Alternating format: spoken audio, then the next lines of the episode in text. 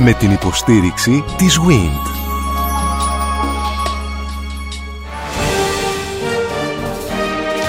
Γνωρίζοντας την ιστορία μας, η ελληνική διατροφή από την προϊστορία μέχρι σήμερα. Μια σειρά ραδιοφωνικών ντοκιμαντέρ στον Sky εκατό κόμμα τρία. Στη σειρά Γνωρίζοντας την ιστορία μας, γνωρίζουμε πραγματικά την ιστορία της Ελλάδος, όμως μέσα από μια άλλη οπτική. Γνωρίζουμε την ιστορία των προγόνων μας εδώ της ελλαδικής επικράτειας, μέσα από την τροφή τους, μέσα από την ελληνική διατροφή, για να μάθουμε περισσότερες πληροφορίες για αυτό που είναι πολύ της μόδας. Καταρχήν η ενασχόληση με το φαγητό, με τους επαγγελματίες και ερασιτέχνες σεφ ή με τον σεφ που κρύβει ο καθένας μέσα του, αλλά να μάθουμε την ιστορία μας, κυρίες και κύριοι, ανατρέχοντας το παρελθόν, για να δούμε ποιες ήταν οι τροφές πάνω στις οποίες βασίστηκε αυτή η περίφημη ελληνική διατροφή. Αναφερόμαστε σε αυτή την περίφημη κρητική διατροφή ή στην μεσογειακή διατροφή, ειδικότερα κριτική, αλλά τουλάχιστον να ξέρουμε τι είναι αυτό το πράγμα και από πού έρχεται. Λοιπόν, έρχεται από πολύ βαθιά από ό,τι φαίνεται. Εμείς, κυρίες και κύριοι, θα πάμε στο βαθύ παρελθόν, αυτό τουλάχιστον που διερευνάται από τους επιστήμονες σήμερα. Θα είμαστε λοιπόν στην εποχή του χαλκού, θα μας πει η προσκεκλημένη μας πότε οριοθετείται η εποχή του χαλκού. Μαζί μας η κυρία Τάνια Βαλαμώτη. Η κυρία Βαλαμώτη, υπενθυμίζω, είναι επίκουρη καθηγήτρια στον τομέα αρχαιολογίας του Αριστοτελείου Πανεπιστημίου Θεσσαλονίκης. Η περίοδος λοιπόν του χαλκού αρχίζει από πότε? Εκεί γύρω στο τρεις χιλιάδες πεντακόσια με τρεις χιλιάδες τριακόσια. Επομένως έχουμε ένα αρκετά μεγάλο διάστημα από την έβδομη χιλιετία μέχρι το τρεις χιλιάδες πεντακόσια, που ονομάζουμε νεολιθική περίοδο, και μετά εμφανίζεται η συστηματική χρήση των μετάλλων, οπότε μπαίνουμε στην εποχή του χαλκού.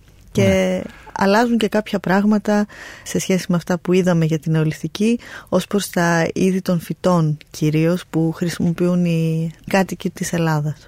Το τέλος αυτής της περίοδου συμπίπτει με το τέλος του μινωικού μικηναϊκού πολιτισμού, κυρία Βαλαμώτη. Το τέλος της εποχής του χαλκού. Το τέλος της εποχής του χαλκού συμπίπτει με το τέλος της μικηναϊκής περίοδου. Πολύ ωραία. Θυμάμαι ότι κουβεντιάζοντας για τα νεολιθικά χρόνια, κάτι μας είπατε, αλλά το αφήσαμε για τη συνέχεια και θα είναι η αρχή στη σημερινή μας εκπομπή. Μιλήσατε για τα φυτά της εποχής, από τα οποία όμως έβγαιναν τα αρώματα.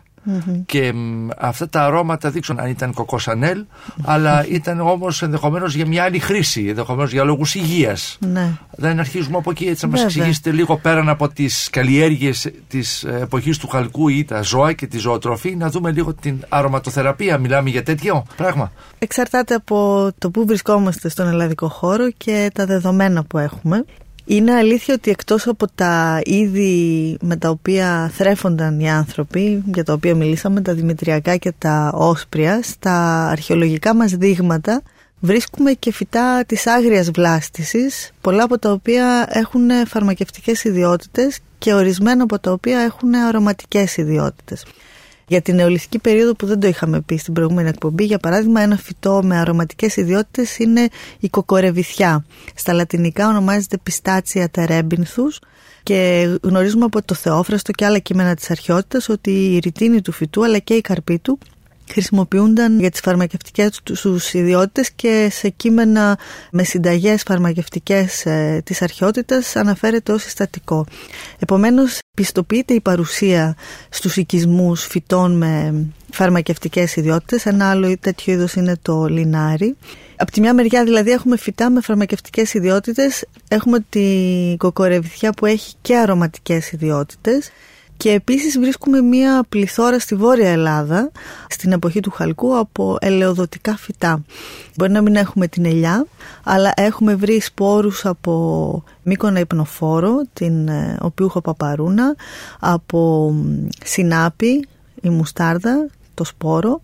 Ένα άλλο είδος, το οποίο ονομάζεται λαλεμάντια και είναι και αρωματικό και φαρμακευτικό και ελαιοδοτικό. Αυτό το είδος έχει ένα ιδιαίτερο ενδιαφέρον, αλλά αυτό μπορούμε να το συζητήσουμε στην πορεία της εκπομπής.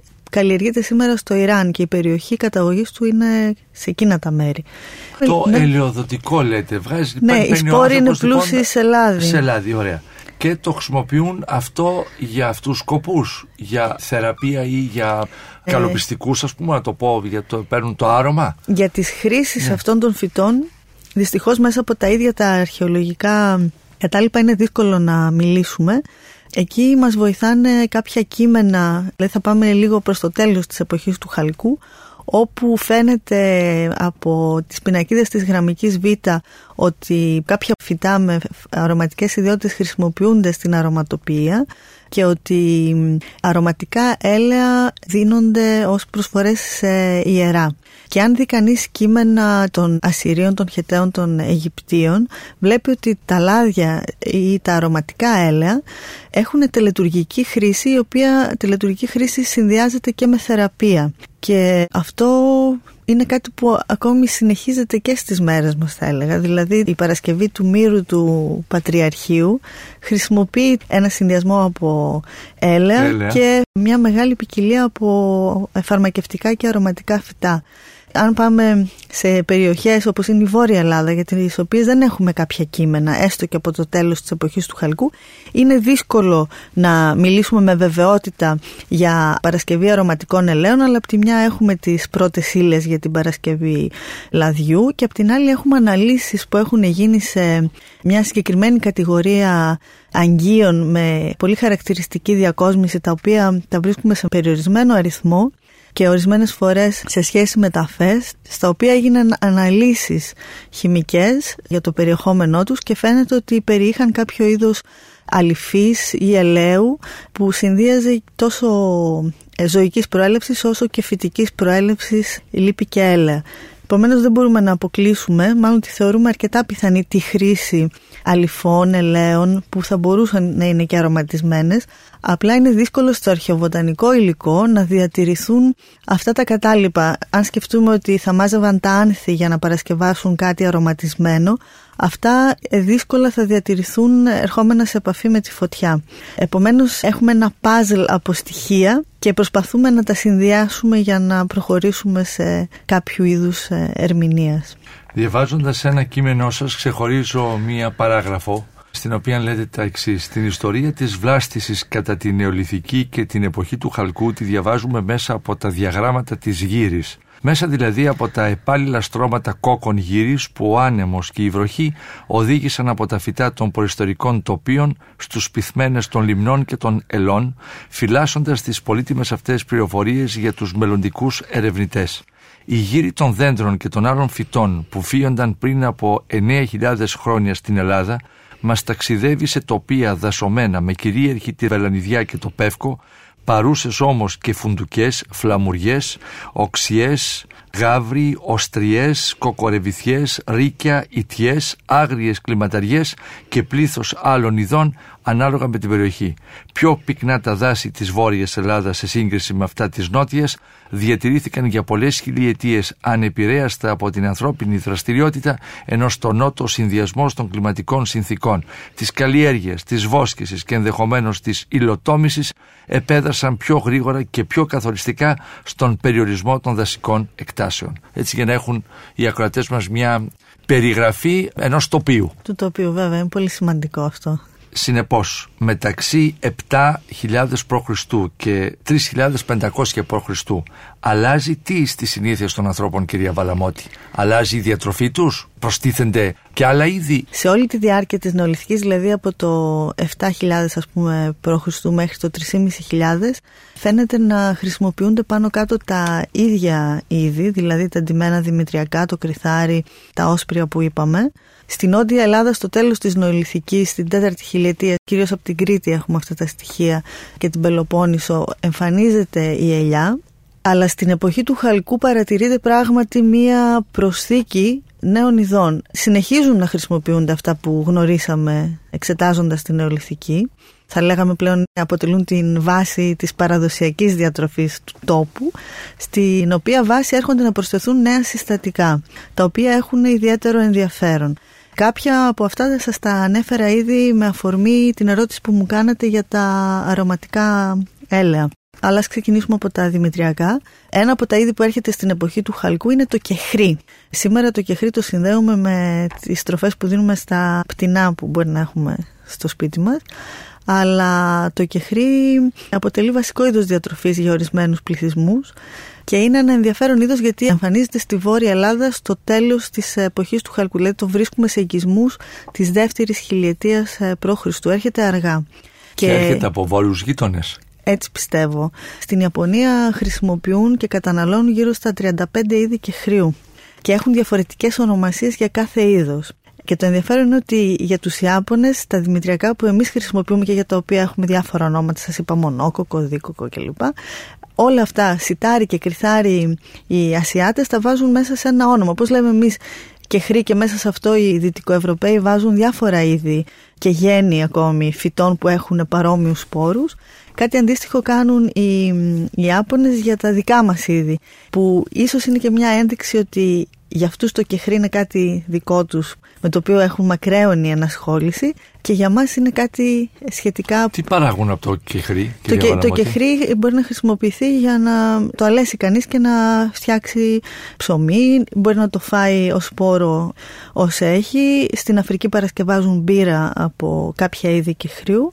Φαίνεται λοιπόν ότι το κεχρί ακόμη είναι ζητούμενο το που ακριβώς εξημερώνεται, αλλά ήδη από την νεολιθική της Κίνας, δηλαδή από την πέμπτη χιλιετία, είναι παρόν το κεχρί στις στέπες της Ασίας, σε περιοχές που αντιστοιχούν στην Κίνα. Είναι πιο παλιά τα ευρήματα κεχριού σε περιοχές βόρεια της Ελλάδας, όπως είναι η Ρουμανία. Και στην Ελλάδα, όπως σας είπα, το βρίσκουμε στο τέλος της εποχής του χαλκού. Φαίνεται λοιπόν ότι είναι ένα είδος που προστίθεται στο διαιτολόγιο των κατοίκων του ελλαδικού χώρου αρκετά αργότερα. Αυτά ως προς τα δημητριακά. Α, όχι, έχουμε και ακόμη ένα είδος σιταριού, το σιτάρι σπέλτα. Όσοι ασχολούνται με είδη βιολογικής διατροφής κλπ. Θα το ξέρουν ως ντίνκελ. Είναι ένα είδος το οποίο καλλιεργείται σήμερα στην Νότια Γερμανία και στην Αυστρία. Οι κάτοικοι αυτών των περιοχών το χρησιμοποιούν ολόκληρο το σπόρο για να φτιάξουν μια ειδική σούπα και το μαζεύουν όταν ακόμη δεν έχει οριμάσει. Στην Ελλάδα έρχεται στην εποχή του χαλκού. Και υπάρχει μια ομάδα επιστημόνων που θεωρεί ότι αυτό το σιτάρι πρωτοεμφανίζεται στην κεντρική Ευρώπη και στο τέλος της νεολιθικής εποχής, της δικής τους νεολιθικής εποχής, δηλαδή κάπου στην τρίτη χιλιετία π.Χ. Μια και... παρένθεση εδώ, ναι. Είτε η νεολιθική εποχή, είτε η εποχή του χαλκού, είτε οι εποχές, εν πάση περιπτώσει, διαφέρουν από τόπο σε τόπο και αυτό εξαρτάται από το πόσο ο άνθρωπος προόδευσε σε σχέση με το περιβάλλον και σε σχέση με άλλους. Δηλαδή, άλλη η νεολιθική εποχή στη Μεσοποταμία, άλλη στην Ελλαδική επικράτεια και άλλη στην Κεντρική Ευρώπη, είτε στη Βόρεια Ευρώπη. Mm-hmm. Το σιτάρι λοιπόν αυτό, το σιτάρι σπέλτα, φαίνεται να εμφανίζεται ως μετάλλαξη στην Κεντρική Ευρώπη και από εκεί έρχεται στον ελλαδικό χώρο στην Βόρεια Ελλάδα, το έχουμε εντοπίσει. Βέβαια τα περισσότερα αρχαιοβοτανικά δεδομένα που έχουμε ως προς την πληθώρα των δεδομένων προέρχονται από τη Βόρεια Ελλάδα, γιατί οι αρχαιολόγοι εκεί υιοθετούν πιο συστηματικά και με πάθος την συλλογή αυτών των δεδομένων, οπότε έχουμε κατά κάποιο Ψάχνετε τρόπο... σπόρους δηλαδή. Ναι, ναι, τους ψάχνουμε Βαλαμώτη. συστηματικά. Έτσι έχουμε λίγο μια άνηση, θα έλεγα, αντιπροσώπευση σε σχέση ε, με, την, με την Νότια Ελλάδα, που δεν εφαρμόζεται τόσο εντατικά. Υπάρχουν περιοχές όπως η Κρήτη, στις οποίες τα τελευταία χρόνια γίνεται συστηματική συλλογή, αλλά ακόμη δεν έχουμε δημοσιευμένα τα αποτελέσματα της έρευνας. Αυτό είναι θέμα μερικών χρόνων, πιστεύω, γιατί είναι αρκετά χρονοβόρα η δουλειά μας. Πίσω από τα αποτελέσματα για τα οποία σας μιλάω, βρίσκονται ατελείωτες ώρες στο στερεοσκόπιο, σε αρκετά άβολη στάση, ώρες μελέτης. Λοιπόν, στην διατροφή είμαστε πάντα και η παρατήρησή σας είναι ακόμη πιο ενδιαφέρουσα, ότι μια σειρά επιστημόνων, αρχαιολόγοι κατά βάση, ερευνάτε και μαζεύετε σπόρους που υπάρχουν στην Βόρεια Ελλάδα. Υπάρχουν ακόμη αυτές οι ποικιλίες ή έχουν εξαντληθεί? Για, για ποιο είδος μιλάτε τώρα? Από αυτά τα στάρια που λέτε, το κρυθάρι και τα λοιπά, δηλαδή ναι. Συναντώνται και σήμερα αυτά ή έχουν φύγει πια? Αυτά που χρησιμοποιούνταν στην νεολιθική και συνεχίζουν ναι. να χρησιμοποιούνται στην εποχή του χαλκού, δηλαδή το μονόκοκο στάρι, το δίκοκο στάρι, σταμάτησαν να καλλιεργούνται στην Ελλάδα εδώ και εκατονταετίες, θα έλεγα, με ελάχιστες εξαιρέσεις. Για παράδειγμα, το μονόκοκο στάρι φαίνεται να το καλλιεργούν πρόσφυγες που ήρθαν από την Μικρασία. Ε, του, ε, ναι, και το όνομα που χρησιμοποιούν για το μονόκο είναι καπλουτζάς, που είναι αυτό το όνομα που χρησιμοποιούν και στις περιοχές της Τουρκίας που το καλλιεργούν ακόμη. Ωστόσο, υπάρχει ένα ρεύμα, θα λέγαμε, στην εποχή μας, επαναφοράς της καλλιέργειας ειδών τα οποία καλλιεργούσαν οι άνθρωποι στα προϊστορικά χρόνια. Ναι. Και αυτό έχει ενδιαφέρον, γιατί σκέφτομαι ότι χιλιάδες χρόνια μόχθου από πλευράς ενδεχομένως των γυναικών να κοπανάνε το σιτάρι, που τις οδήγησε στο να πούνε όχι, θέλουμε ένα άλλο σιτάρι πιο εύκολο για να ετοιμάζουμε το φαγητό. Τελικά μετά από όλα αυτά τα χρόνια και θα έλεγα την εξέλιξη που είχε η καλλιέργεια των δημητριακών, βρισκόμαστε σε ένα σημείο που λέμε μήπως είναι καλύτερο να ξαναγυρίσουμε στα προϊστορικά σιτάρια. Νομίζω σε ένα βαθμό αυτό οφείλεται σε μια ρομαντική διάθεση, γιατί τον σπόρο τον παίρνουμε έτοιμο από το σούπερ μάρκετ και δεν ξέρουμε τι κόπος υπάρχει πίσω από το να χτυπάς το σιτάρι για να πάρεις το σπόρο. Αλλά ίσως δεν είναι εντελώς λάθος και παράλογο. Δηλαδή κάποια από αυτά τα σιτηρά, και το μονόκοκο και το δίκοκο, έχουν κάποια διατροφικά, ποιοτικά χαρακτηριστικά, τα οποία δεν υπάρχουν σε τέτοια ποσοστά στα σιτάρια που χρησιμοποιούμε σήμερα. Επομένως, νομίζω ότι είναι καλή ιδέα το να επανέλθουν στην καλλιέργεια και κατανάλωση, και για ένα άλλο λόγο, γιατί καλό είναι να υπάρχει ποικιλία στα είδη που καλλιεργεί ο άνθρωπος, να μην εξαφανιστούν αυτά τα πρωτόγωνα, θα λέγαμε, σιτηρά. Και αν πάρουμε το παράδειγμα της Βόρειας Ιταλίας ή της περιοχής της Τοσκάνης ή της Προβινγκίας στη Γαλλία, που καλλιεργούν το μονόκοκο σιτάρι, το δίκοκο σιτάρι και το πουλάνε στους τουρίστες σε πολύ υψηλή τιμή ή και στους ντόπιους ως το τοπικό προϊόν, το παραδοσιακό που καλλιεργείται ή από τα προϊστορικά χρόνια ή από την εποχή των Ρωμαίων, θα μπορούσε να είναι και μια πηγή εισοδήματος για τους αγρότες, θα μπορούσε να είναι μια εναλλακτική καλλιέργεια. Χαίρομαι πολύ ε, αρκεί που το ενσωματώνεται. Όμως, νομίζω ότι είναι κακή ιδέα να το κατοχυρώσει κάποιος και να θεωρεί ότι είναι μόνο δικό του δικαίωμα να καλλιεργεί το μονόκοκο σιτάρι, το δίκοκο σιτάρι. Είναι είδη που έθρεψαν τις ανθρώπινες κοινωνίες από το δέκα χιλιάδες προ Χριστού. Δεν είναι αποκλειστικό δικαίωμα κάποιου αγρότη που θα το πατεντάρει για να έχει αυτό το αποκλειστικό δικαίωμα να το καλλιεργεί. Μας έχετε περιγράψει για αυτόν τον ήχο που έβγαινε μέσα από τα σπίτια, όπου οι γυναίκες πάνω σε ένα γουδί ή ενδεχομένως πέτρα πάνω στην πέτρα έπαιρναν τον κόκο του σιταριού μέσα από το περίβλημα και μετά το άλεσαν κιόλας για να κάνουν την ημερήσια παραγωγή της διατροφής τους μέσα στο σπίτι. Πάλι από δικό σας κείμενο, το οποίο έτσι δίνει μια αίσθηση του περιβάλλοντος και το πώς ήταν τοποθετημένα τα χωριά εκείνης της περίοδου, και μιλάω από το επτά χιλιάδες π.Χ.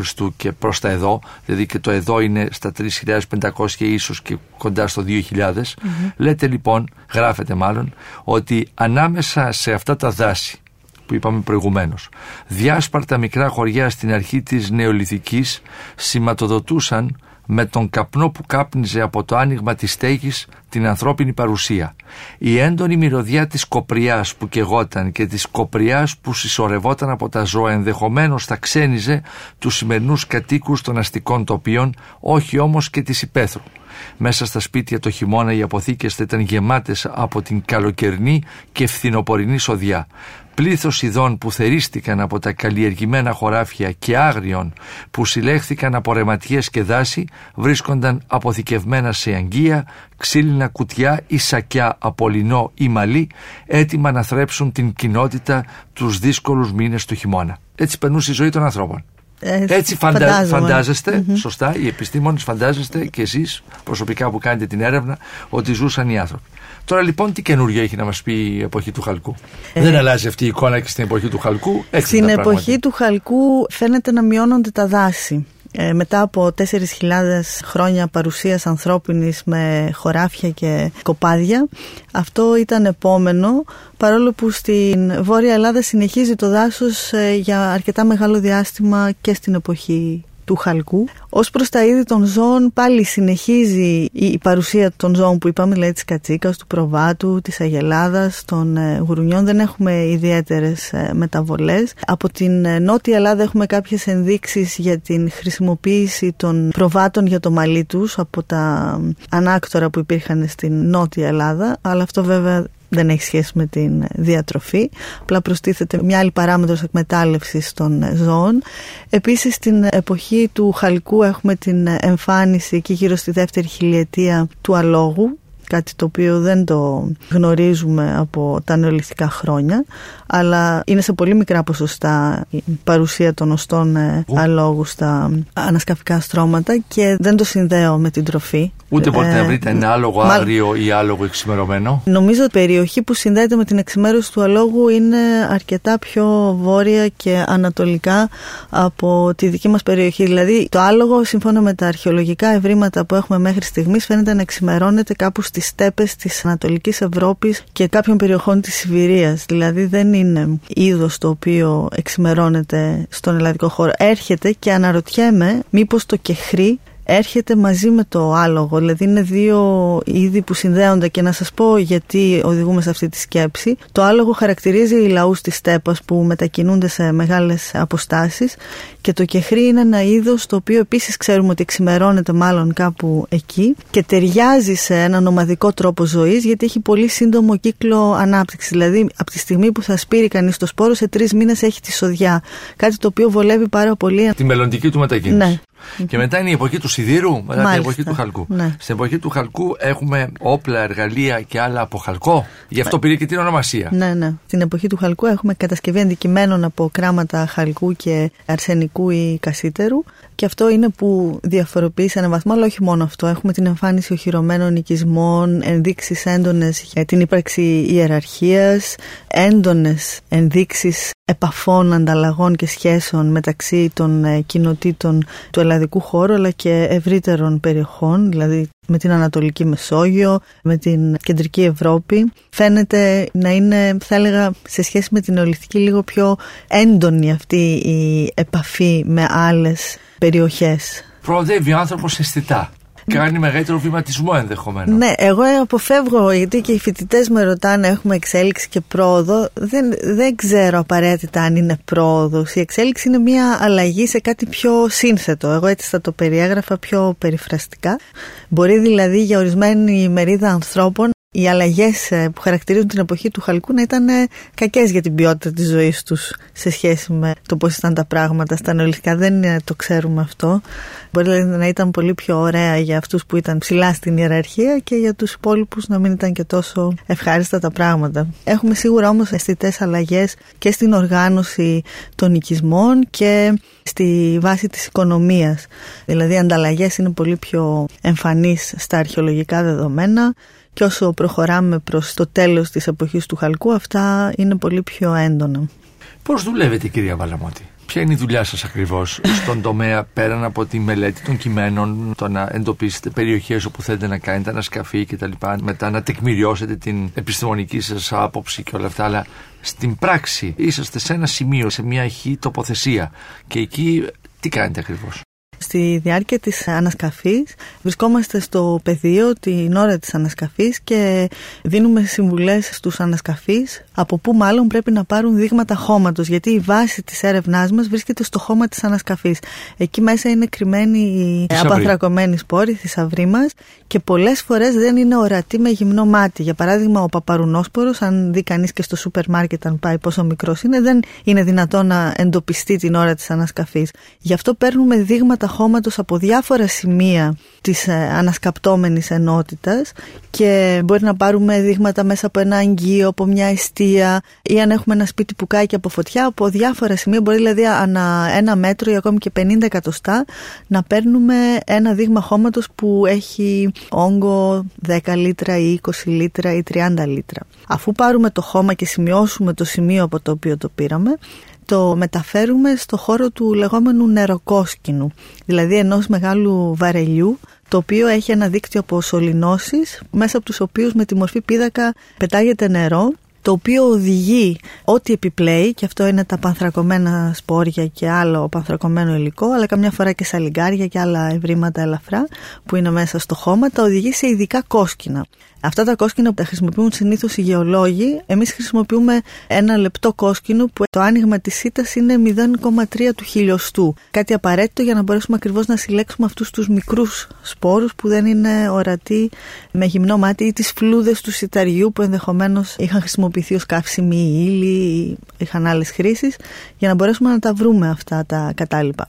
Αφού ολοκληρωθεί η διαδικασία της επίπλευσης, αυτό παίρνει γύρω στα είκοσι λεπτά με τριάντα λεπτά για κάθε δίπλα. παράδειγμα. Το υλικό το αδειάζουμε σε χαρτί κουζίνας, το αφήνουμε να στεγνώσει για μια εβδομάδα περίπου και μετά το μεταφέρουμε στο εργαστήριο και το εξετάζουμε στο στερεοσκόπιο, το οποίο μεγαλώνει την εικόνα οκτώ έως σαράντα φορές για να μπορούμε να προσδιορίσουμε το είδος του κάθε σπόρου. Ναι. Συνήθως βρίσκουμε δείγματα που έχουν μόνο σιτάρι, μπορεί να έχουν σιτάρι με κρυθάρι, μπορεί να είναι ανάμεικτα, δηλαδή να έχουν διάφορα είδη. Θέλω να ξαναπώ ότι αυτό που έχετε βρει είναι κάρβουνο. Είναι απανθρακωμένο. απανθρακωμένο. Ναι, ναι, και εσείς διαπερνάτε αυτό και μπαίνετε στο να το εντοπίσετε πια. Ε, το τι είναι όχι, αυτό. Οι σπόροι είναι αυτούσιοι, δηλαδή τους βλέπει κανείς σαν να βλέπει σήμερα σύγχρονους σπόρους, μόνο που το χρώμα τους είναι μαύρο. Έχουν απανθρακωθεί γιατί ήρθαν σε επαφή με υψηλές θερμοκρασίες. Όχι όμως πάρα πολύ υψηλές, γιατί τότε μετατρέπονται σε στάχτη. Στη συνέχεια. Στη συνέχεια, αφού προσδιορίσουμε τα είδη, δηλαδή μπορεί ένα δείγμα να έχει χίλιους σπόρους, για παράδειγμα.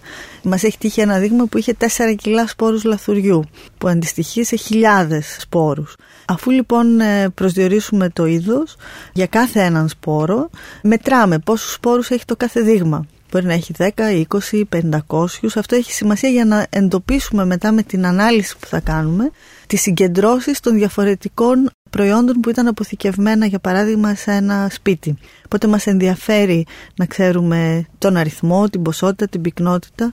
Αυτό είναι το βασικό μέρος της δουλειάς. Δηλαδή, με αυτό συγκεντρώνουμε τα δεδομένα μας και με βάση αυτά τα δεδομένα προσπαθούμε μετά να προσεγγίσουμε διάφορα θέματα. Ένα από αυτά είναι η διατροφή, αλλά μας ενδιαφέρουν και άλλα θέματα που έχουν να κάνουν με τη χρήση του χώρου, που μπορεί να ήταν οι αποθηκευτικοί χώροι ή οι χώροι απορριμμάτων, τη διαχείριση του περιβάλλοντος γύρω από τον οικισμό, που δηλαδή μπορεί να ήταν τα βοσκοτόπια, γιατί πολλοί από τους σπόρους που βρίσκουμε μπορεί να είχαν ενσωματωθεί στην κοπριά των ζώων, και μέχρι και πρόσφατα η κοπριά των ζώων ήταν ένα πολύτιμο καύσιμο υλικό και στην Ελλάδα. Σε άλλες περιοχές του κόσμου συνεχίζει να χρησιμοποιείται ως καύσιμο ύλη. Με αυτόν τον τρόπο δημιουργούνται επίσης αρχαιοβοτανικά κατάλοιπα στις αρχαιολογικές αποθέσεις, που μας επιτρέπουν να μιλήσουμε για τις περιοχές στις οποίες έβοσκαν τα ζώα. Επομένως, είναι μεγάλη η ποικιλία των πληροφοριών που μπορούμε να αντλήσουμε από αυτά. Ένα είναι η διατροφή, αλλά ένα άλλο αφορά τη διαχείριση του φυσικού περιβάλλοντος. Η αρχαιοβατανολογία που λέτε, ποιο είναι το απότερο της σημείο, μέχρι που φτάνει? Αναφέρουμε πάντα σε σχέση με ιστορική περίοδο. Μέχρι πού θα μπορούσαμε να ναι. χρησιμοποιήσουμε αυτά τα δεδομένα της αρχαιοβοτανικής έρευνας. Στην Βόρεια Ευρώπη και σε ανασκαφές που γίνονται σε μεσαιωνικούς οικισμούς, σε οικισμούς του Μεσαίωνα, εφαρμόζουν την αρχαιοβοτανική. Παρά Στη... το γεγονός ότι μπορεί να έχουν γραπτά ευρήματα, δηλαδή να έχουν κείμενα, κείμενα να έχουν γραπτά αναφορές, ναι, που τους δίνουν στοιχεία για φυτά κτλ. Τα, τα κείμενα δεν τους εμποδίζουν να συλλέξουν αυτά τα δεδομένα, κάτι το οποίο φαίνεται να συμβαίνει στην Ελλάδα. Δηλαδή παρατηρούμε μία έμφαση στη συλλογή δεδομένων αρχαιοβοτανικών και αρχαιοζωολογικών από προϊστορικούς οικισμούς και μια πολύ περιορισμένη εφαρμογή αυτής της συλλογής δεδομένων σε οικισμούς των ιστορικών χρόνων, δηλαδή της κλασικής περίοδου, της ρωμαϊκής, των βυζαντινών χρόνων.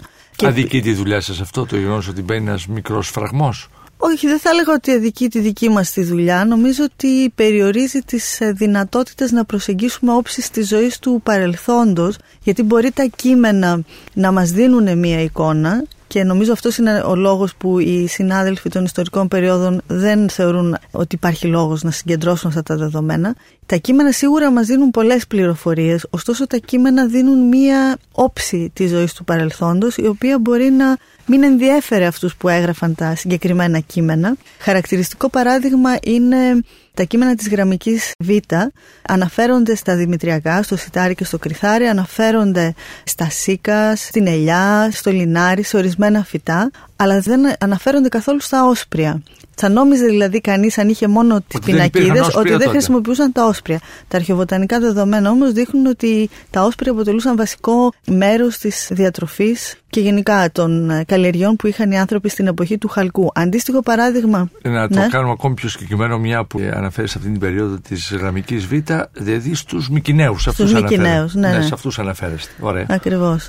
Ένα άλλο παράδειγμα έχουμε από την μεσαιωνική Βόρεια Ευρώπη, από μια ανασκαφή στην Ολλανδία, όπου οι ανασκαφές αγρικιών δείχνουν την παρουσία της σίκαλης, ενώ τα κείμενα που είναι κυρίως φορολογικά κείμενα, κατάλογοι του φόρου που παίρνουν σε παραγωγή οι άρχοντες, δεν αναφέρουν καθόλου τη σίκαλη. Αναφέρουν άλλα είδη. Φαίνεται λοιπόν ότι οι άνθρωποι καλλιεργούσαν τη σίκαλη για να φάνε οι ίδιοι, καλλιεργούσαν και άλλα είδη για να τα δώσουν ε, ως φόρο. Αν είχαμε δηλαδή μόνο τα κείμενα, θα αγνοούσαμε την καλλιέργεια της σίκαλης. Ενώ έχοντας και τα κείμενα και τα αρχαιοβοτανικά δεδομένα, έχουμε μια πιο ολοκληρωμένη εικόνα της ζωής κατά το παρελθόν. Γι' αυτό χρειάζεται περαιτέρω διερεύνηση, συνεπώς. Ναι, νομίζω ότι είναι καλή ιδέα. Ναι. Ωραία, κυρία Βαλαμώτη, κάνετε μια αναφορά στην Οπιούχο Παπαρούνα, mm-hmm. η οποία τη συναντάτε σε αυτή την περίοδο. Στην ακό... εποχή του Χαλκού, του ναι. Χαλκού. Η Μύκονη Υπνοφόρος είναι συχνό έβριμα στους νεολιθικούς οικισμούς της κεντρικής Ευρώπης, αλλά από την νεολιθική της Ελλάδας δεν έχουμε ενδείξεις της παρουσίας της. Ίσως ένα-δυο σπόρους έχουμε από δύο θέσεις, αλλά μέχρι να έχουμε πιο πολλά δεδομένα δεν θεωρώ ότι είναι ένα είδος που καλλιεργείται συστηματικά. Στην εποχή του Χαλκού, αντίθετα, ειδικά από τη Βόρεια Ελλάδα, έχουμε οικισμούς στους οποίους έχουν βρεθεί εκατοντάδες σπόροι παπαρούνας. Που σημαίνει συστηματική καλλιέργεια. Είναι συστηματική καλλιέργεια. Έκαναν κεφάλι ή είχαν για λόγους υγείας? Λοιπόν, υγεία, αυτό θεραπείας. Είναι ένα ερώτημα, γιατί εμείς βρίσκουμε τους σπόρους. Δεν έχουμε βρει την κάψα της παπαρούνας με ενδείξεις εγχάραξης για να έχουμε μια απόδειξη ότι γινόταν εξαγωγή του οποίου. Θα μπορούσαν να χρησιμοποιούν τους σπόρους για το λάδι τους ή ως καρύκευμα σε κάποιο τρόφιμο που χρησιμοποιούσαν. Από την άλλη, εθνογραφικές έρευνες δείχνουν ότι οι άνθρωποι που ζουν με παραδοσιακούς τρόπους ζωής, είτε είναι αυτοί κυνηγοί, τροφοσυλλέκτες, είτε γεωργοί, είναι πολύ εξοικειωμένοι με την άγρια βλάστηση της γύρω περιοχής και με τα καλλιεργημένα είδη. Θεωρώ δηλαδή πολύ πιθανό να γνώριζαν τις ιδιότητες της κάψας της παπαρούνας και να το χρησιμοποιούσαν, αλλά δεν μπορώ να το αποδείξω για τον ελλαδικό χώρο στην εποχή του Χαλκού. Υπάρχουν όμως στοιχεία από την εποχή του Χαλκού της Κύπρου, γιατί εκεί έχουν βρεθεί αγκία μικρού μεγέθους τα οποία μιμούνται την κάψα της παπαρούνας και σε ορισμένες περιπτώσεις φέρουν διακόσμηση που μιμείται τις εγχαράξεις, η οποία είναι λευκές γραμμές στο σώμα του αγγείου που μιμούνται ακριβώς αυτό το λευκό υγρό που βγαίνει όταν χαράσεται η Μύκονη Υπνοφόρος. Και υπάρχουν κείμενα αιγυπτιακά που μιλάνε για τη φαρμακευτική χρήση του οποίου. Επομένως δεν μπορούμε να αποκλείσουμε την πιθανότητα, δεδομένου ότι τότε δεν υπήρχαν και φαρμακεία για να πάνε να πάρουν παυσίπονα ή αντιβυχικά σιρόπια, η... να αποτελούσε μέρος συστατικό για ένα τέτοιο καταπαρυντικό ως προς τον πόνο των ανθρώπων. Ναι. Ναι. Ναι. Αυτή η εποχή του Χαλκού, κυρία Βαλαμώτη, πολιτικά από τι χαρακτηρίζεται, έτσι να έχουμε και μία αίσθηση? Είπατε ότι υπάρχει μορφή εξουσίας. Συναντούμε τον ναι. άρχοντα, συναντούμε τον βασιλιά, σε τον ορι... άνακτα, όπως θα δούμε στη συνέχεια. Σε ορισμένες περιοχές της Ελλάδας αυτό φαίνεται να υπάρχει. Δεν μπορώ να πω αν είναι ο άναξ ή αν έχει κάποιο άλλο όνομα ή αν είναι μια ομάδα ανθρώπων που ασκεί την εξουσία. Αλλά, Αλλά υπάρχουν ενδείξεις. Ναι, αν δούμε τις κατόψεις των οικισμών, φαίνεται να υπάρχουν είτε κάποια κεντρικά κτίρια ή ακόμη τα ανάκτορα που είναι πολύ. Υπάρχει μια πολιτική δομή, εν πάση περιπτώσει. Ναι. Αλλά τέτοιες ενδείξεις παρουσίας ελίτ δεν έχουμε στη Βόρεια Ελλάδα. Δηλαδή τα αρχαιολογικά δεδομένα δείχνουν την παρουσία χωριών. Κάποια από αυτά είναι πιο μεγάλα, κατοικούνται πιο πολύ καιρό, κάποια όχι τόσο, ή μπορεί να έχουν διαφορές στην οργάνωση του χώρου, αλλά δεν έχουμε κάτι αντίστοιχο στο βορειοελλαδικό χώρο με αυτό που παρατηρούμε στην Ελλάδα. Δεν σημαίνει απαραίτητο ότι δεν υπήρχαν κάποια μορφή εξουσίας. Όχι, μπορεί να μην έχουν αφήσει υλικά κατάλοιπα αυτής της συγκεκριμένης δομής. Μπορεί δηλαδή να υπάρχει κάποιος που ασκεί αρχηγικά καθήκοντα, που επιβάλλει την εξουσία του είτε στο δικό του χωριό είτε στην ευρύτερη περιοχή, αλλά δεν έχουμε κάποια απτά αρχαιολογικά κατάλοιπα που να το υπογραμμίζουν αυτό, χωρίς όμως να σημαίνει ότι δεν υπήρχε. Ειδικότερα για το κρασί, η διαφορά μεταξύ νεολιθικών και χρόνων Χαλκού, της εποχής Χαλκού, mm. υπάρχουν διαφορές?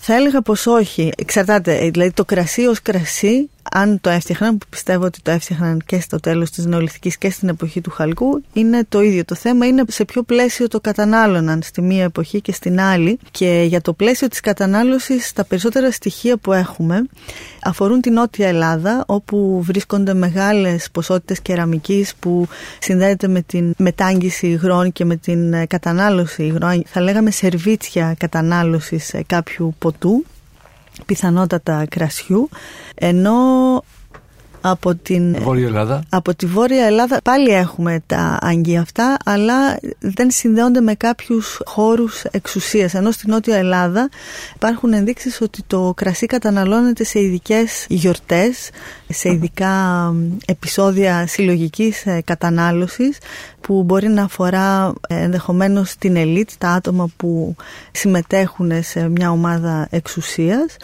ή μπορεί να συνδέεται η κατανάλωση του κρασιού με νεκρικές τελετές, με ταφικά έθιμα, γιατί βρίσκονται πολλές φορές σπασμένα αγγεία πόσης σε τάφους. Ενώ στη Βόρεια Ελλάδα τα αγγεία αυτά τα βρίσκουμε στους οικισμούς. Είναι διαφορετικά ως προς τα χαρακτηριστικά τους, αν και στο τέλος της μικηναϊκής εποχής εμφανίζονται σε ορισμένους οικισμούς και μικηναϊκά αγγεία που συνδέονται με την κατανάλωση κάποιου ποτού. Θα έλεγα ότι στην εποχή του χαλκού, ανάλογα σε ποιο διάστημα της εποχής του χαλκού και σε ποια περιοχή είμαστε, ίσως αλλάζει η ετικέτα, δηλαδή ο τρόπος, το πλαίσιο κατανάλωσης των υγρών. Και αν μπορώ να γυρίσω λίγο ξανά στην Νεολιθική, γιατί ναι. δεν είχαμε την ευκαιρία να το πούμε. Ενδείξεις συλλογικών γιορτών έχουμε και από την Νεολιθική περίοδο, στις οποίες φαίνεται να κατανάλωναν μεγάλες ποσότητες κρέατος και κάποιου υγρού. Γιατί υπάρχει η περίπτωση του νεολιθικού οικισμού του Μακρυγιάλου, στον οποίο έχει βρεθεί σε έναν πολύ μεγάλο λάκκο. Στην Πιερία, στην Πιερία ακριβώς. Στο Μακρυγιάλο, ναι, ναι. Μια ε, πολύ μεγάλη ποσότητα σπασμένης κεραμικής και τεράστια ποσότητα οστών ζώων. Σαν να είχαμε ένα μεγάλο φαγοπότη, ένα τσιμπούσι, στο οποίο, στο οποίο ναι. έψησαν κρέας. Ναι, στο οποίο κρέας. Κατανάλωσαν μεγάλες mm. ποσότητες κρέατος, και φαίνεται να ήταν πάρα πολλά τα άτομα που συμμετείχαν από την ποσότητα και του κρέατος αλλά και τον αριθμό των αγγείων. Μπορεί να είναι και βωμός, ε, να είναι και προσφορά, αλλά ε, βγαίνει κάτι τέτοιο. Ε, όχι, κάτι τέτοιο δεν έχουμε. Αλλά υπάρχουν, ανάλογα με την εποχή στην οποία βρισκόμαστε, διαφορετικά πλαίσια κατανάλωσης ενός ποτού που θα μπορούσε αυτό να είναι το κρασί. Μπορείτε να αντλήσετε στοιχεία για το αν μέσα σε όλη αυτή την χρήση υπάρχει μια κατηγορία πολυτελούς διαβίωσης? Μπορεί να βγει τέτοιο συμπέρασμα, ότι υπήρχαν κάποια είδη πολυτελείας, ας πούμε. Ναι. Από την πλευρά της αρχαιοβοτανικής θα έλεγα ότι κάποια είδη που ίσως είναι πιο σπάνια ή εξωτικά, δηλαδή η προέλευσή τους είναι από άλλες περιοχές, θα μπορούσαν σε κάποιες συγκεκριμένες εποχές, όταν για παράδειγμα πρωτοεμφανίζονται, να θεωρηθούν είδη πολυτελείας. Αυτό δεν μπορώ να σας το αποδείξω, αυτό είναι μια υπόθεση που κάνω. Όταν για παράδειγμα βρίσκουμε στη Βόρεια Ελλάδα ένα είδος που ονομάζεται Λαλεμάντια, και το οποίο έχει καταγωγή την περιοχή του Καυκάσου, του Ιράν και περιοχών του Αφγανιστάν, και μάλιστα σήμερα στις περιοχές αυτές καλλιεργείται ακόμη. Η σπόρη του είναι πλούσιοι σε λάδι, αλλά είναι και φαρμακευτικό φυτό. Υποθέτω ότι όταν αυτό πρωτοεμφανίζεται σε μια περιοχή όπως είναι η Βόρεια Ελλάδα, όπου οι άνθρωποι είναι εξοικειωμένοι με άλλα φυτά, ίσως επειδή έρχεται και από τόσο μακριά, να κατέχουν τη γνώση της καλλιέργειας και της χρησιμοποίησης του ορισμένα μέλη της κοινότητας. Ή ήδη πολυτελείας θα μπορούσε κανείς να πει ότι είναι τα ελαιοδοτικά φυτά, γιατί το να βγάλει το λάδι από τους σπόρους περιλαμβάνει μια επιπλέον εργασία και ίσως και κάποιες ειδικές γνώσεις για το πώς να εξαχθεί αυτό. Ακόμη αν το λάδι χρησιμοποιούνται σε ειδικό πλαίσιο κατανάλωσης, θα μπορούσαμε να πούμε ότι και αυτό το κάνει να είναι είδος πολυτελείας. Δεν μπορεί να βγάλει κανείς μεγάλη ποσότητα λαδιού από σπόρους όπως η σπόρη της παπαρούνας, με τα δεδομένα τα τεχνολογικά της εποχής του χαλκού. Επομένως κάποια φυτά δεν αποκλείεται να αποτελούσαν την πρώτη ύλη για την παρασκευή ειδών πολυτελείας. Η ελιά αυτή την περίοδο που μας λέτε σε τι φάση είναι? Στη ε, Βόρεια Ελλάδα λιγότερη από την στη, ε, Νότια. Εξακολουθεί να απουσιάζει από τη Βόρεια Ελλάδα, δεν την βρίσκουμε, και, και την εποχή του χαλκού, αλλά είναι έντονη η παρουσία της στην Νότια Ελλάδα. Δεν είναι ασύμφωνο να βάλουν ελιά στη Βόρεια Ελλάδα λοιπόν? Ασύμφορο δεν θα χρησιμοποιούσα αυτόν τον όρο, αλλά ίσως ήταν ρυψοκίνδυνο, γιατί το κλίμα της Βόρειας Ελλάδας είναι λίγο οριακό για την ελιά. Μπορεί δηλαδή να βλέπουμε ελαιόδεντρα στα παραθαλάσσια μέρη του βορειοελλαδικού χώρου, και αυτό έχει τη σημασία του. Και γιατί όχι στην υπηρετική χώρα. Όχι στην υπηρετική, αλλά όταν συμβαίνουν παγωνιές ορισμένες χρονιές, αυτό καταστρέφει τις οδιές. Άρα μπορεί να το είχαν δοκιμάσει. Θεωρώ ότι ήταν ρυψοκίνδυνο να καταβάλουν όλο αυτό το μόχθο που απαιτεί η καλλιέργεια της ελιάς, γιατί πρέπει να περιμένει κανείς πολλά χρόνια μέχρι να πάρει καρπό από ένα ελαιόδεντρο, τη στιγμή που θα μπορούσαν να καλλιεργούν άλλα είδη που θα έδιναν το λάδι τους.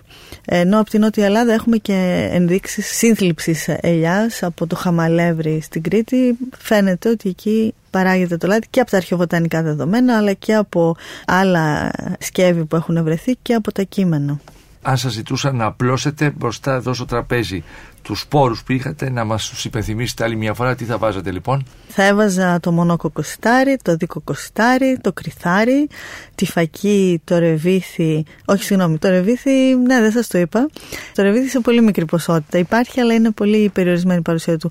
Το μπιζέλι, το λαθούρι, το ρόβι, βατόμουρα, σταφύλια, βελανίδια, ζαμπούκο, άγρια χλάδια. Κουκιά είπαμε. Τα αλλά... κουκιά δεν τα είπαμε, ναι. Εμφανίζονται στην εποχή του χαλκού. Ενώ είναι γνωστά στην Ανατολική Μεσόγειο από την ένατη χιλιετία π.Χ., για κάποιο λόγο στην Ελλάδα ούτε τα σπέρνουν ούτε τα τρώνε μέχρι την εποχή του χαλκού. Αυτό έχει ένα ενδιαφέρον, δεν μπορώ να προτείνω κάποια ερμηνεία για αυτήν την απουσία του. Έχει όμως ένα φάβα ενδιαφέρον. Κάνουν, είπατε. Φάβα, ναι. Δεν μπορώ να σας αποδείξω ότι έκαναν φάβα, αλλά ναι, θα μπορούσαν να κάνουν φάβα από το λαθούρι. Και αφού σας τα έχω αραδιά σε αυτά τα είδη, να σας πω ποια από αυτά χρησιμοποιούμε ακόμη και σήμερα. Ναι. Το κρυθάρι, το σιτάρι, αλλά άλλα είδη σταριού, τα όσπρια, όλα και αυτά. Και πάμε να θυμηθούμε να ξαναβάλουμε μπροστά το μονόκοκο και το διπλό δίκοκο σιτάρι. σιτάρι. Δεν και αυτό να μίλησα... το δούμε και ως μια πρόταση επένδυσης, ναι, για να βγάλει κάποιος το ειδικό σιτάρι, όπως κάνουν σε άλλες χώρες, είτε στην Νότια, ναι, Γαλλία μου είπατε, είτε στη... στη, Βόρεια Ιταλία. στη Βόρεια Ιταλία. Βέβαια αυτό θέλει και ένα πλαίσιο προώθησης του προϊόντος, δηλαδή κάτι που να το υποστηρίξει, να μην πούμε στους αγρότες καλλιεργήστε μονόκο και δίκοκο και μετά να μην ξέρουν ούτε καν πώς να βγάλουν τα λέφτυρα. Αυτό πρέπει να ανοίξει η αγορά και να πάνε να το πουλήσει. Δεν δηλαδή, είναι κάτι σύνθετο, ναι, σωστό. Ναι. Κάτι για το οποίο δεν σας μίλησα, αλλά είναι πολύ σημαντικό, είναι η ανέβρεση πληγουριού και μάλλον ναι, τραχανά. Θα σας ρωτούσα εγώ, ποια είναι η σχέση σας με το πληγούρι? Ναι, έμαθα να το τρώω όπως και τη φάβα μέσα από την ανασχόλησή μου με την αρχαιοβοτανική, γιατί σε δύο οικισμούς της Βόρειας Ελλάδας, τη Μεσημεριανή Τούμπα και το Αρχοντικό Γιανιτσόν, ήρθαν με αλεσμένα δημητριακά της τρίτης χιλιετίας π.Χ., απανθρακωμένα σε μεγάλη ποσότητα. Στη μία περίπτωση έχουμε αλεσμένο μονόκοκο σιτάρι και στην άλλη αλεσμένο κρυθάρι. Το μονόκοκο σιτάρι, το αλεσμένο, πρέπει να είχε υποστεί βρασμό είτε σε γάλα είτε σε νερό. Αν είχε βράσει σε γάλα, έχουμε να κάνουμε μια μορφή τραχανά. Αν είχε βράσει σε νερό, με μια μορφή πληγουριού. Κάναμε μια σειρά πειραμάτων που έδειξαν ότι οι σπόροι είχαν σπάσει όχι τυχαία, αλλά έσπασαν πριν την απανθράκωσή τους και ότι είχαν υποστεί βρασμό, αυτό είναι σίγουρο. Άρα έχουμε μια πολύ πρώιμη χρήση αυτών των προϊόντων στον ελλαδικό χώρο, προϊόντα που τα χρησιμοποιούμε ακόμη και σήμερα. Και ειδικά ο τραχανάς είναι μια πάρα πολύ σημαντική τροφή, γιατί συνδυάζει μια πηγή αμύλου και μια πηγή πρωτεϊνών σε ένα τρόφιμο το οποίο, αφού το στεγνώσει κανείς το καλοκαίρι, μπορεί να το αποθηκεύσει όλο το χρόνο. Εγώ το θεωρώ το fast food των προϊστορικών χρόνων, διότι μουλιάζοντάς τον και βράζοντάς τον για πολύ λίγη ώρα, έχεις ένα έτοιμο πιάτο. Μπορεί λέει, να έφευγε κάποιος το πρωί να πάει στα χωράφια να ξεβοτανίσει, να το άφηνε να μου σκέψει και μετά, βράζοντας το πολύ λίγο το βράδυ, να είχε ένα έτοιμο πιάτο φαγητού. Κυρία Βαλαμώτη, σας ευχαριστώ πάρα πολύ για όλη αυτή την παρουσίαση. Να σας πω την ήθελα και που μου άρεσε πάρα πολύ και ο επίλογός μας, ότι δηλαδή υπάρχει ένα έτοιμο πιάτο, ένα τραπέζι που έχει όλα αυτά τα προϊόντα πάνω για να μπορούμε να δούμε εάν ο σημερινός τραχανάς, για τον οποίο τον συναντούμε, παραδοσιακός τραχανάς τάδε χι ψι ζετ περιοχής, είναι ο τραχανάς αυτός τον οποίο καλλιεργούσαν πρόγονοί μας κάπου κοντά στο τρεις χιλιάδες πεντακόσια π.Χ. Όχι, όχι. Τα δικά μας τα ευρήματα είναι γύρω στο δύο χιλιάδες εκατό. Είπα τρίτη χιλιετία, είναι γύρω στο δύο χιλιάδες εκατό. Ε, ε, πριν από πέντε χιλιάδες χρόνια. Ναι, ναι, ακριβώς. Να το πω ναι. στον κιλά. Πολύ ωραία. Σας ευχαριστώ πάρα πολύ. Χάρηκα πολύ, κυρία Βαλαμώτη. Και εγώ. Σας ευχαριστώ. Ε, ευχαριστώ πάρα πολύ την παρουσία σας. Εάν σας άρεσε το ραδιοφωνικό ντοκιμαντέρ που μόλις ακούσατε, μπείτε στο sky.gr κάθετος podcast και γίνετε συνδρομητής. Περιμένουμε όμως και τα σχόλιά σας ή ακόμα καλύτερα την κριτική σας στα iTunes. Η δική σας κριτική στα iTunes θα βοηθήσει και άλλους Έλληνες σε όλο τον κόσμο να ανακαλύψουν τα νέα podcasts του Sky και να γνωρίσουν την ιστορία μας. Κυρίες και κύριοι, γεια σας. Για την εκπομπή συνεργάστηκαν παρουσίαση Άρης Πορτοσάλτε, παραγωγή Τζένι Πουπολίδου, επιμέλεια εκπομπής Αθανασία Χατζή. Η ηχογράφηση και η τεχνική επεξεργασία έγινε από τους ηχολήπτες του Sky εκατό κόμμα τρία. Με την υποστήριξη της WIND.